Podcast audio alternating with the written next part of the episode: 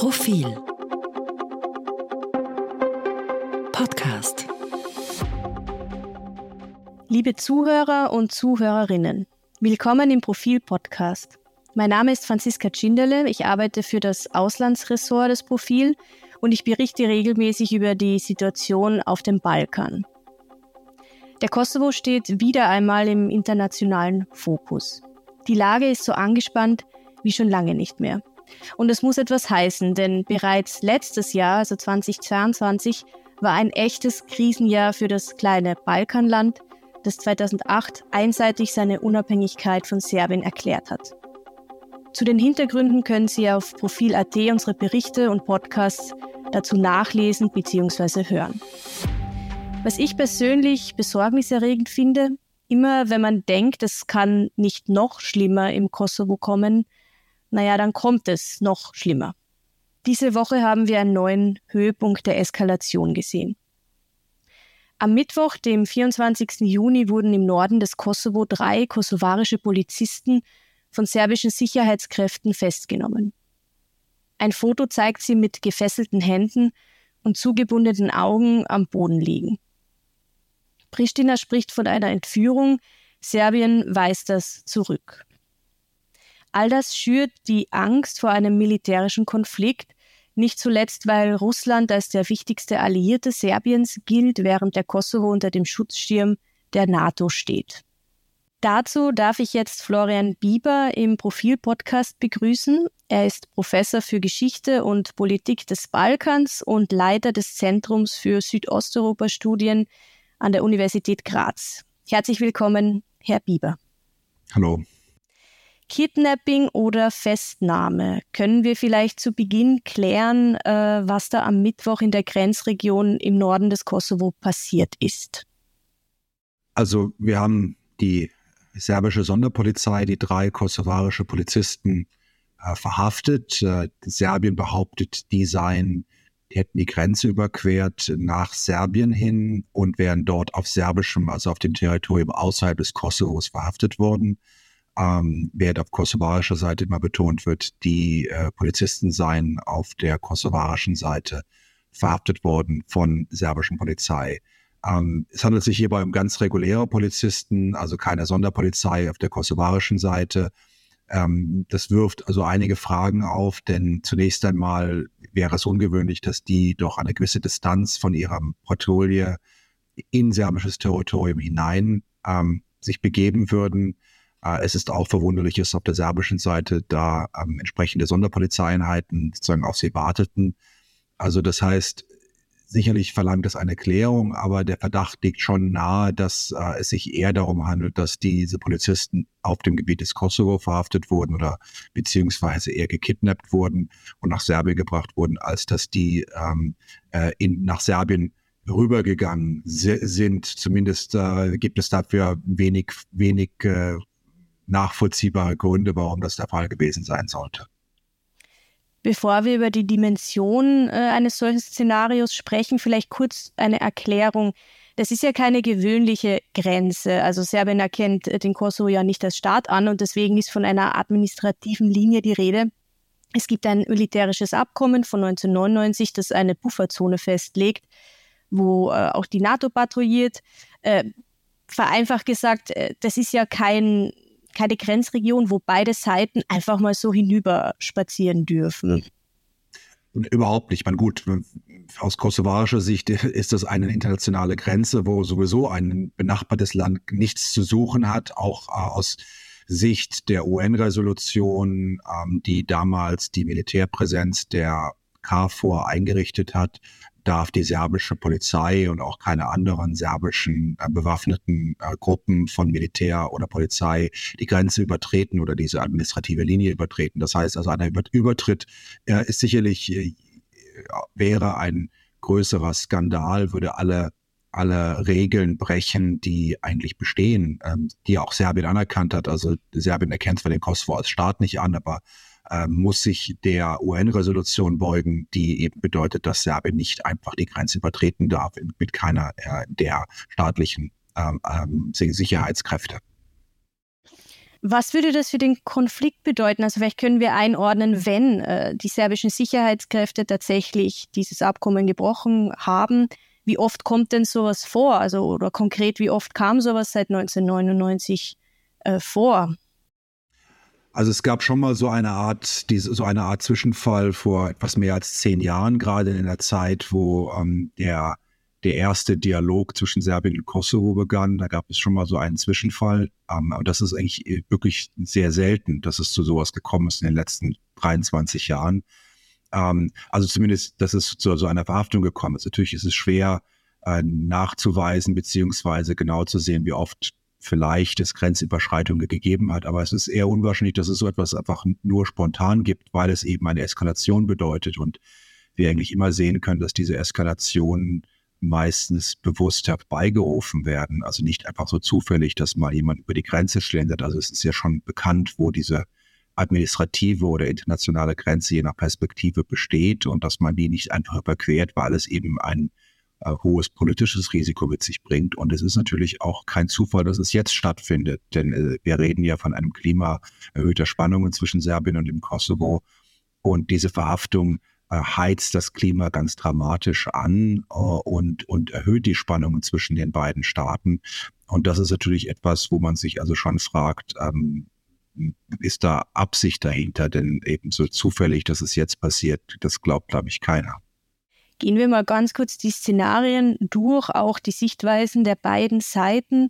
Serbien sagt oder behauptet ja, diese drei Männer könnten äh, einen Anschlag, einen Terroranschlag geplant haben. Wie plausibel ist diese Sichtweise? Also wenn man sich die, die, das Szenario anschaut, ist das natürlich völlig absurd. Zunächst einmal hat es bisher äh, also keine Terroranschläge kosovarischer ähm, Staatsbürger, geschweige denn ähm, offiz offizieller Personen, also in dem Fall Polizisten, auf serbischem Territorium gegeben ähm, seit Kriegsende. Ähm, wenn, dann würden sicherlich nicht mit, mit diese Personen mit Polizeiuniformen das zu durchführen, sondern äh, es gibt genug Möglichkeiten als Zivilisten ähm, die Grenze zu überqueren. Es gibt diese Route, ist ja eine Schmuggelroute, die sicherlich auch von vielen kriminellen Gruppen genutzt wird. Und da wäre es sehr viel leichter, als Zivilist die Grenze zu überqueren. Das würde niemand bemerken wahrscheinlich. Und dann kann man sehr leicht einen Terrorhandschlag ausüben, wenn man das wollte. Aber dafür gibt es offensichtlich keine Absicht aus kosovarischer Seite. Das heißt, diese Anschuldigungen, egal wie sie klingen, sind eigentlich ziemlich grotesk und absurd, weil also reguläre Polizisten, die offensichtlich äh, weder das Profil noch äh, von ihrer Ausrüstung für irgendeinen Terroranschlag vorbereitet waren, sind sicherlich nicht die Verdächtigen für so etwas. Der Krieg in der Ukraine hat ja in Pristina für sehr viel äh, Anspannung gesorgt. Und wenn man sich dieser Tage äh, unter AkteurInnen in, in Pristina umhört, hört man auch eine gewisse Angst vor einem Art Krim-Szenario. Also hier sieht man diesen möglichen Grenzüberschritt serbischer Seite auch als so eine Art Austesten, äh, was territorial möglich ist. Wie realistisch ist es, ähm, dass das eine Art Testlauf war, ähm, dass in Zukunft häufiger äh, Grenzüberschritte stattfinden oder man sich sogar versucht, Territorium anzueignen? Also ich halte das wiederum für ein ziemlich unwahrscheinliches Szenario. Ähm, letztlich äh, ist ja die territoriale Integrität des Kosovos durch die KFOR-Truppen gesichert. Das ist eine NATO-gestützte äh, Einheit wenn sozusagen die NATO es erlauben würde, dass sich Serbien Territorien im Kosovo unter den Nagel reißt, würde das die Glaubwürdigkeit der NATO ganz massiv äh, in Frage stellen. Und glaube, das ist etwas, was gerade in dem Kontext des Krieges in der Ukraine, glaube ich, für die NATO kaum denkbar ist. Denn letztlich äh, eine NATO, die nicht verteidigt, ähm, auch wenn natürlich Kosovo kein NATO-Mitglied ist, also nicht diese NATO-Verteidigungsklausel greift, aber zumindest greift doch die UN-Resolution und die klare, äh, klare ähm, Kriterien, dass Serbien nicht die Grenze überschreiten darf mit Sicherheitskräften, dann würde schon die Glaubwürdigkeit der NATO und des Westens ganz massiv drunter leiden. Deshalb kann ich mir nicht vorstellen, dass man bereit wäre, dieses Risiko einzugehen. Ähm, und ich bin auch nicht sicher, dass Serbien wirklich realistisch glaubt, sich Territorien auf diese Art und Weise äh, sagen, äh, äh annexieren oder, oder, oder eben kontrollieren zu können ich glaube, es geht wirklich um eine bewusste Provokation, Spannungen anzuheizen. als um das, das den Versuch, Territorien unter die Kontrolle zu bringen, denn letztlich dafür, ähm, da, dafür wiederum, das wäre eben eine Eskalationsstufe, die Serbien sich eigentlich in dem Kontext nicht leisten kann. Das ist doch ein anderes Szenario als Russland und die Ukraine, wo erstens Russland eben militärisch sehr viel mächtiger ist und eben 2014, als das im Krim, der Krim geschah, ähm, die Ukra äh, Ukraine ja keinen westlichen Schutz äh, hatte und keine westliche Sicherheitspräsenz hatte. Und da ist Kosovo schon in einer ganz anderen äh, Position. Was ich mich äh, frage, zwei Tage nach dem Vorfall, wo war eigentlich die, die, die, die KFOR ähm, zu jenem Zeitpunkt? Ähm, erwarten Sie, dass die NATO-Schutztruppe einen Bericht veröffentlichen wird, der auch öffentlich ist und der sich damit auseinandersetzt, was da wirklich äh, passiert ist? Ja, also ich glaube, dass ähm, es wird sicherlich von großen Nöten sein, da eine offizielle Erklärung von KFOR zu haben. Natürlich ist die KFOR-Truppe nicht jetzt äh, eine Truppe, die äh, die Grenzen hermetisch kontrolliert. Die KFOR ist ja auch ähm, im Land selber präsent, nicht nur in den Grenzen. Ähm, sie ist nicht mehr, aber weiter nicht mehr so umfangreich, wie sie das vor 20 Jahren war. Das heißt, man kann natürlich nicht erwarten, dass sie diese, dass sie dort vor Ort gewesen wäre. Ähm, und natürlich ist es äh, letztlich wahrscheinlich gar nicht so leicht zu rekonstruieren, wie genau ähm, es dazu gekommen ist. Aber genauso wie die Zwischenfälle in, im Nord, Norden des Kosovo vor einigen Wochen, ähm, bei denen KFOR-Truppen verletzt wurden, würde man auch hier erwarten, dass es eine sehr genaue Untersuchung gibt, weil die Frage der Verantwortung ganz entscheidend ist, um zu klären, wer zu der Eskalation im Kosovo beigetragen hat. War es die kosovarische Regierung oder war es die serbische Regierung? Und die Antwort auf diese Frage ist, glaube ich, sehr wichtig zu klären, um äh, Verantwortungen abzuklären, aber auch zu sehen, wer ist eigentlich an einer Eskalation im Kosovo derzeit interessiert und aus meiner Sicht äh, ist nicht die alleinige, aber doch ein Großteil der Verantwortung in Serbien. Und dafür haben wir bisher eigentlich ähm, nur sehr verhaltene oder über, fast überhaupt keine Kritik an Serbien seitens der EU und der USA erhalten. Und eine Klärung würde vielleicht hier auch dazu beitragen, sicherzustellen, dass ähm, diese Verantwortung doch ähm, deutlicher sichtbar wird. Mhm. Ja, wer trägt die Verantwortung? Ähm, zumindest der EU-Außenbeauftragte Josep Borrell scheint hier eine Antwort gefunden zu haben. Sein Sprecher hat verlauten lassen, Zitat, trotz unserer wiederholten Aufforderungen hat Ministerpräsident Kurti bisher keine maßgeblichen Beiträge zu einer Deeskalation geleistet. Wie kommentieren Sie diese, dieses Statement aus der EU-Kommission? Ja, also bisher muss ich sagen, ist die, die äh, Linie ganz offensichtlich in den letzten Wochen so, dass die EU und die USA fast ausschließlich die Verantwortung für die Eskalation in Pristina suchen, bei, bei Premierminister Kurti, und äh, kaum Verantwortung in Belgrad ausmachen. Das ist an sich sehr verwunderlich, weil äh, es ist sicherlich richtig, dass äh, Premierminister Kurti auf Eskalation auch gesetzt hat und einige Schritte gesetzt hat, die sicherlich die Spannungen angeheizt haben. Nur derart äh, einseitig die Verantwortung zu suchen, ist schon sehr merkwürdig, denn es ist klar, dass äh, beispielsweise die Gewalt, die gegen KFOR-Soldaten zum Ausdruck kam, äh, nicht von spontanen Bürgerinnen und Bürgern ausging, die auch auf der Straße standen äh, im Norden des Kosovo, die auch unzufrieden sind, sondern von Gruppen, die oftmals äh, oder die in engen Kontakt zu Belgrad stehen. Genauso hier auch die Verhaftung äh, und auch der Umgang mit diesen Polizisten, äh, die offizielle Darstellung serbischer Seite ist eine ganz bewusste Eskalation, die völlig unnötig ist. Selbst wenn diese drei äh, Polizisten äh, zufälligerweise über die Grenze gelangt wären, was jetzt zumindest vorstellbar wäre, ist sicherlich nicht zurückzugehen auf eine Anordnung des Premierministers Kurti. So sieht das sicherlich nicht aus. Und dann wirkt es eben auch wiederum für eine massive äh, Überreaktion Serbiens. Und all das erweckt den Eindruck, dass man versucht, auf Seiten der EU ganz bewusst Serbien zu umgarnen, Serbien keine Kritik auszusetzen, in einem äh, für mich bisher noch nicht ganz verständlichen Versuch, äh, die Sympathie Vucic zu erhalten. Ähm, ich führe es zurück auf die Idee, dass man durch diese, durch diesen Schmusekurs zu Belgrad sich erhofft, dass Vucic sich vom Russland abwendet und mehr dem Westen zuwendet, dass es also um eine sagen, globalpolitische, geopolitische Kalkulation geht und eigentlich letztlich ganz wenig mit dem Kosovo zu tun hat und dass man sich, dass man glaubt, den Kosovo sozusagen hier vor den Kopf stoßen zu können, weil ähm, der Kosovo außer dem Westen eh keine Alternative hat und man äh, sich versucht, sozusagen Serbien so, ähm, so freundlich zu, zu behandeln, dass Serbien und gerade Präsident Vucic glaubt, äh, keine andere Wahl zu haben, als sich dem Westen zuzuwenden. Aber das halte ich für eine ja, falsche Hoffnung. Die EU ähm, belegt den Kosovo jetzt auch mit Strafmaßnahmen. Aber bevor wir darüber sprechen, müssen wir noch kurz ein paar Wochen zurückblicken. Und zwar kam es im Mai, Ende Mai, zu schweren Ausschreitungen im Norden des Kosovo. Da wurden rund 30 Soldaten der NATO-Schutztruppe KFOR äh, schwer verletzt, ähm, mit Steinen, Flaschen, mit explodierenden Brandsätzen angegriffen. Vielleicht kurz als, als Einordnung, was war denn damals der Auslöser für diese Gewaltexplosion? Ja, der Auslöser war, dass ähm, in diesen Gemeinden äh, Bürgermeister gewählt wurden mit einer sehr geringen Wahlbeteiligung äh, von einigen Prozent nur. Die Bürgermeister, die gewählt wurden, waren äh, oder sind Albaner in Gemeinden, die überwältigende Mehrheiten, serbische Mehrheiten haben. Das heißt, diesen Bürgermeistern fehlt natürlich die lokale Glaubwürdigkeit und auch die demokratische Legitimität.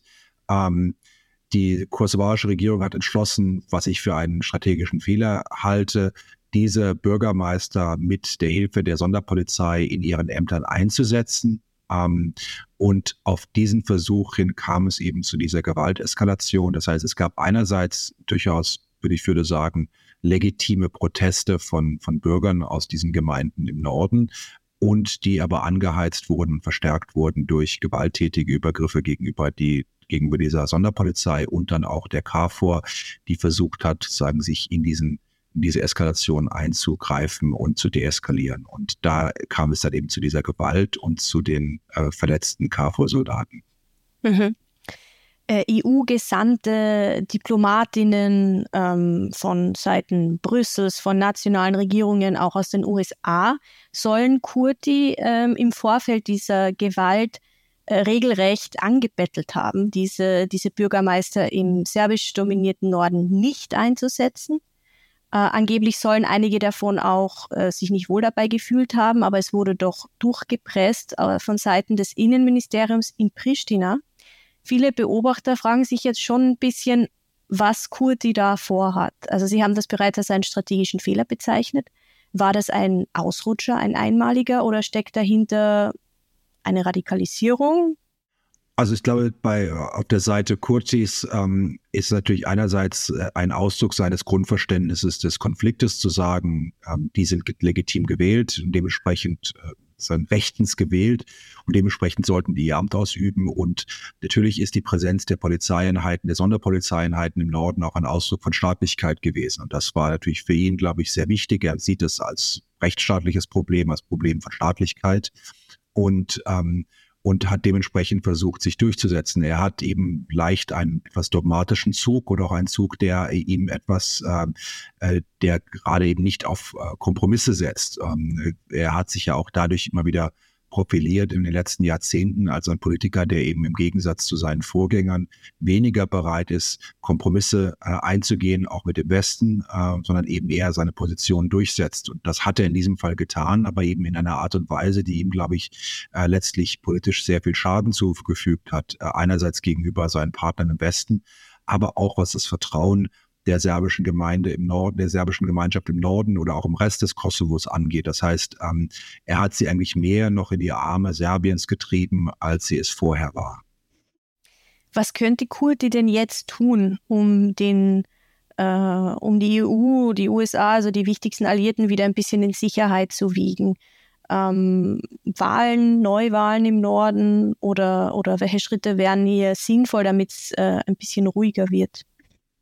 Also wir sind sicherlich in einer ganz schwierigen Situation im Moment, weil auf der einen Seite auch die sehr ähm, eben einseitige Reaktion der USA und der EU dazu führt, dass jährlich das Vertrauen zwischen Kurti und den äh, Gesandten der EU sehr zerrüttet ist im Moment. Ähm, und ich glaube, dass natürlich es sehr schwierig ist, gerade für ihn jetzt diesen Schritt zu machen, wenn auch auf der anderen Seite wirklich ähm, doch eine sehr unkritische ähm, Reaktion gegenüber Serbien zu beobachten ist. Deshalb würde ich meinen, dass es sicherlich nicht leicht ist, hier herauszukommen. Es ist ganz klar, dass die, ähm, dass die ähm, Bürgermeister, die gewählt wurden im Norden, nun wirklich nicht in der Lage sind, dieses Amt auszuüben. Und dass es eigentlich völlig absurd ist zu glauben, dass die wirklich amtierende Bürgermeister werden können mit selbst 100 äh, Stimmen oder 150 Stimmen, die sie erhalten haben. Das war von vornherein ein strategischer Fehler, zudem wiederum auch der Westen ihn ermutigt hat, denn diese Wahlen wurden ja auch, äh, die, die wurden ja durchgeführt und erneut durchgeführt, auch mit äh, Ermutigung und auch wurden auch als legitime Wahlen bezeichnet, um den serbischen Boykott ähm, zu unter, unterminieren. Das heißt, da haben wir auch sehr widersprüchliche Signale aus dem Westen. Man, man braucht natürlich Wahlen, ähm, an denen die Serben des Nordens teilnehmen. Äh, ohne das gibt es keine legitimen äh, Bürgermeister in diesen Gemeinden. Das wird jetzt sehr schwierig sein. Ähm, das heißt, äh, das wird schwierig sein, nicht nur, weil Belgrad sich im Moment querstellt aufgrund ähm, verschiedenster Gründe, aber auch deshalb, weil, glaube ich, im Norden viele Serben sagen, ja, warum sollen wir jetzt teilnehmen in einer derartigen Situation? Und das da erstmal wieder eine Vertrauensbasis herzustellen, würde neben einem neuen Gesprächen zwischen Belgrad und Pristina auch ein wirklich ernsthafte Gespräche zwischen der kosovarischen Regierung und den Serben verlangen. Und das ist eben etwas, was Kurti auch äh, vernachlässigt hat. Noch eine letzte Frage zu Kurti. Ähm, es gab ja bereits Momente, wo man versucht hat, ihn loszuwerden, äh, obwohl er ähm, natürlich demokratisch gewählt wurde. Ähm, ist es wahrscheinlich, dass man eine Wiederholung dessen sieht? Also ich glaube, wir hatten eine Situation, wo äh, in den letzten Jahren das eigentlich immer so war, dass die EU-Staaten überwiegend Kurti doch durchaus akzeptiert haben, während die USA immer Kurti kritischer war. Ähm, das war durch besonders betont in der Trump-Ära, äh, wo ja ganz bewusst die erste Kurti-Regierung gestürzt wurde mit äh, in der Intervention des damaligen amerikanischen Gesandten Grinnell. Ähm, der auch nach wie vor in seiner Lobbytätigkeit ganz offen Kurti immer wieder angreift. Also ich bin, glaube, es wird sehr schwierig sein, da natürlich die Mehrheitsverhältnisse sehr viel klarer heute sind. Das heißt, Kurti hat eine klare Mehrheit im Parlament, kann also nicht so leicht gestürzt werden, wie das ähm, 2020 der Fall war, als die Regierung eine sehr fragile Mehrheit hatte. Und natürlich würde das ihn wiederum bestärken, weil es eher das Argument ähm, unterstreicht, dass er immer wieder betont, dass er eben dieses quasi neokoloniale äh, Intervention des Westens in die Inter Innenpolitik des Kosovos ablehnt. Das heißt, man würde sich sicherlich keinen Gefallen damit tun, wenn man das versuchen würde. Ich kann es mir auch nicht vorstellen, wie das realistisch möglich wäre derzeit. Die Reaktion der EU fällt, wie bereits erwähnt, auffällig hart aus. Also der Kosovo wird wohl mit Strafmaßnahmen belegt werden. Ich glaube, Sanktionen ist ein bisschen zu weit, aber Strafmaßnahmen, also ob sie zustimmen, trifft dem schon besser. Also Aussetzung von Finanzhilfen, was natürlich die Bevölkerung auch äh, treffen könnte. Und dann Absage ranghoher Besuche. Da gibt es auch bereits schon Bestätigungen, dass äh, äh, zum Beispiel Kurtis Besuch in Stockholm äh, abges abgesagt wurde. Ist der Kosovo dabei, von seinen westlichen Alliierten diplomatisch isoliert zu werden? Also es gibt sicherlich diese, diese Maßnahmen, die darauf hinweisen, auch die der USA, dass man ähm, den, die, ähm, den Kosovo e-, eben diplomatisch teilweise eben stärker isoliert oder eben nicht mehr die Unterstützung, die, Unterstützung entzieht, die es bisher hatte. Das ist schon eine ziemlich dramatische Wende, würde ich sagen, gerade wenn man bedenkt, und deshalb finde ich diese Entscheidung doch schon etwas besorgniserregend, weil einerseits Kosovo sich natürlich sehr stark auf diese Unterstützung verlässt. Deshalb wählt man wohl auch diesen Weg, weil Kosovo eben in der Außenpolitik bisher immer sehr stark den Westen in jederlei Hinsicht äh, unterstützt hat aber auch, weil es erstaunlich ist, dass ähm, Serbien unter Vucic doch in den letzten Jahrzehnten viele Schritte gesetzt hat, die aus meiner Sicht noch provokativer und noch problematischer sind als die, die wir jetzt äh, von der kosovarischen Seite sehen und nie von diesen Art derartigen Maßnahmen die Rede war. Das heißt, äh, Serbien wurde nie auf diese Art und Weise öffentlich ähm, ja bloßgestellt oder auch kritisiert. Und das finde ich schon eine sehr starke Unverhältnismäßigkeit, dass man auf der einen Seite, weil man sich sozusagen glaubt, leisten zu können, Kosovo derart ähm, bloßstellt oder derart auch äh, eben ähm, gedruckt setzt, wenn man auf der serbischen Seite das nicht getan hat. Also das finde ich, das äh, erweckt eine sehr fatale äh, äh, Bild der Einseitigkeit. Ich glaube, das wird der, der, äh, dem Image der Europäischen Union als neutralen Vermittler einen doch massiven Schaden zufügen. Und ähm, auf der anderen Seite, was könnten denn Strafmaßnahmen gegenüber Serbien sein? Ich meine, die ja bisher offensichtlich in der Intensität ausgeblieben sind, die aber viele fordern. Naja, ich meine, ich bin generell ein Skeptiker, was Strafmaßnahmen oder was derartige Maßnahmen angeht, aber natürlich kann man eben auch diese diplomatische Isolation und, ähm, und auch ähm, eben Ausdruck zum Ausdruck bringen, dass EU-Integration unter derartigen Voraussetzungen schwer fortsetzbar ist, sehr viel deutlicher zum Ausdruck bringen gegenüber Serbien. Das heißt, man könnte eben auch da sagen, also die, die, die ähm, eben auch stärkere Kritik üben an der Regierungsform, ich meine, wir haben natürlich das, das besonders große Problem, dass kaum Kritik geübt wird an den innerpolitischen äh, äh, Maßnahmen der Regierung Vucic. Man siehe die, die Massenproteste, die seit Wochen in Belgrad stattfinden, wo sich bisher nur sehr wenige Stimmen aus Seiten der EU gefunden haben, die diese Proteste und die die Forderung der Proteste unterstützen, obwohl diese Forderung alle eigentlich auf mehr Medienfreiheit, auf mehr Rechtsstaatlichkeit drängen da würde man sich irgendwie schon eben eine ermutigende Stimme aus der Europäischen Union erhoffen und die ist bisher ausgeblieben. Das heißt, der Eindruck entsteht, man setzt eben auf den Autokraten an der Macht und ignoriert die demokratischen Forderungen der Bürgerinnen und Bürger. Ähm, und diese, diese Optik ähm, erweckt eben schon einen Eindruck, der, glaube ich, auch in Serbien langfristig ähm, einen großen Schaden äh, erzeugen wird, genauso wie im Kosovo. Zum Schluss blicken wir nochmal ganz an den Anfang. Äh, und zwar, was ist denn jetzt zu erwarten, was mit diesen drei Polizisten, kosovarischen Polizisten passiert? Die USA, die die Freilassung von ihnen ähm, empfohlen oder gefordert. Äh, was wird mit ihnen passieren? Ist davon auszugehen, dass die zeitnah nach Pristina zurückkehren? Werden diese Jahre lang in Serbien bleiben? Wird es einen Gerichtsprozess geben? Also ich denke mir, die, das Wahrscheinlichste ist, dass sie freigelassen werden. Ich kann mir nicht vorstellen, dass sich Serbien auf eine derartige Konfrontation einlassen würde. Ähm, gerade weil alle Hinweise darauf äh, doch deuten, dass es eben nicht um eine über um einen äh, terroristischen oder ähnlichen Hintergrund handelt, sondern eben eher um ein Kidnappen.